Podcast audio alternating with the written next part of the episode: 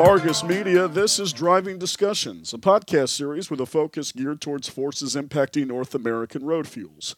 Greetings and salutations once again. I'm Argus's U.S. Gulf Coast blend stocks reporter Jason Metko. And on this episode, we're spending some time again with Matthew Cope, our RINs reporter, discussing why the D4 and D6 markets are moving in the opposite direction of D3. Matthew, welcome back to the presentation. Always glad to have you here. Let's get the folks caught up on RIN generation year to date as we are approaching the final turn here in the year they call 2023. You got it. Thanks for having me, Jason. Happy to, to be here and talk about RINs a little bit more this morning. And uh, yeah, basically, we're getting started off with some updates on RIN generation. And basically, we've got data through August at this point and we've got things moving in different directions. But overall, things are on pace to hit that uh, biofuel blending target that's been set forth for the year 2023. But everything is not quite close to, to the mean, as you would say, to where everybody's known about it for a while that D4s are very oversupplied. And that's due to a lot of new renewable diesel generation coming online. Um, basically, what we've seen through this year is about one third of all RINs generated uh, are D4s this year. That's up from about 25% that, that same figure a year ago. So um, basically, I don't think there's going to be any trouble in the D4 markets hitting that, that target by the end of the year. Um, and what that's done is that spread between D4 and D6, and as well as, as D5 kind of trailing D4, they're all trading at, at close to parity. So we, we mark those basically between a little bit above flat to 0.25 cents every day, um, and that's just what the market's telling us. Um, now, if we change gears and look at uh, D3, which is essentially the little brother of, of D4 and D6, that it's a completely different market. It's, it's much more niche. Um, there's pretty much an undersupply going on to where that that biofuel blending target is a little bit higher than we expected. And I remember when we were on here a couple months ago, we talked about ERINs getting basically chopped. And from there, it was like, okay, the finalized volume is going to be lower than we originally was proposed, what we expected, but it's still higher than, than I think what everybody in, in that market was was thinking it's going to be. So we're looking at if there's a shortage at the end of the year, you know, the RIN bank can be pretty hard to, to catch up with. We we don't know exactly you know where all these RINs are, um, but at the end of the day, we may see some obligated parties defer some of that obligation into the next year, um, and we'll go from there. But there's a lot of uncertainty on that D3 side. Now, typically, we would expect changes in physical biofuel and feedstock markets to impact RINs, but I understand just the opposite is going on here? What's causing all that, Matthew? Exactly. So as you can imagine, with, with D4 and D6 in that sort of oversupply, prices have fallen to where they're about 50% lower than where they were a couple months ago. And what happens is, you know, biofuel producers pay very close attention to that. You know, RINs are a source of revenue for them. So when they see the economics of it, look at, okay, well, D4 prices that, you know, we would have been able to use as as that incentive base those are a lot lower than we expected. Therefore, we have to drive our bids down on what we're buying and selling. And that goes all the way back to the feedstock markets to where if I'm buying soybean oil, beef tallow, used cooking oil, whatever it is, you know, if my margins are lower, I got to cut costs somewhere. So I can't afford to spend premium dollar on all of my feedstocks. He is our renowned RINs reporter, Matthew Cope, and this is another edition of Driving Discussions.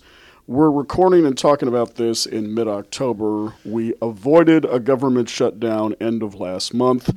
As of now, we still don't have a Speaker of the House, and we've got about another month, I think, to go until we might have another government shutdown possibility. If that is the case, what happens to biofuels? And that, that's that's another. You know, it's hard for me to speculate exactly what's going to happen, but as you said, we've had a couple of really close calls here and I think everybody's on the edge of their seat going, well, there's a good chance, you know, one of these things is going to happen eventually.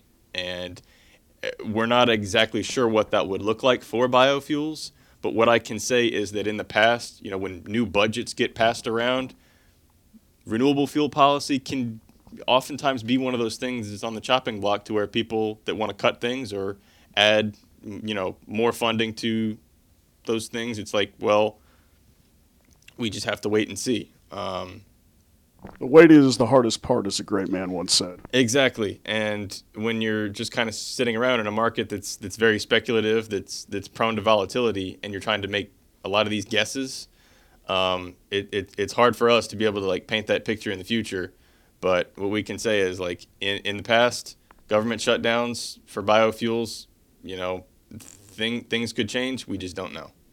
Couple more minutes here with our RINs reporter Matthew Cope on driving discussions obviously this is a very U.S. centric industry to a certain extent, but everything is connected worldwide. Can you enlighten us as to some of the international factors that could come up here? Exactly, and and like I was just talking about, this is a market that's very prone to you know speculation over uncertainty, and anytime there's uncertainty, you get volatility. To where over the summer and into the fall yeah, there's been a handful of things that, that have, have made that, that happen. And every time there's there's cuts to production on the crude and refined product side, you know, that has an effect on, on RIN markets to where you had OPEC cuts, um, which means there's less crude oil that's flowing all around um, the Atlantic Ocean. And uh, at the same time, you saw a Russian uh, export ban on diesel and gasoline.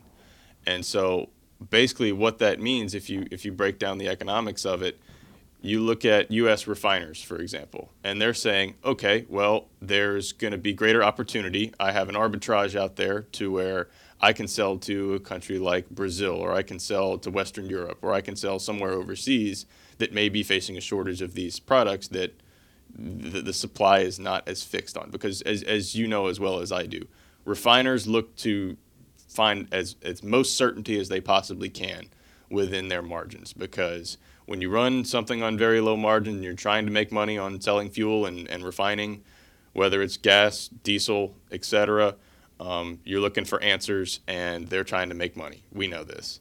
And when those refined products go offshore, well, that means that they're no longer bound by that RIN obligation.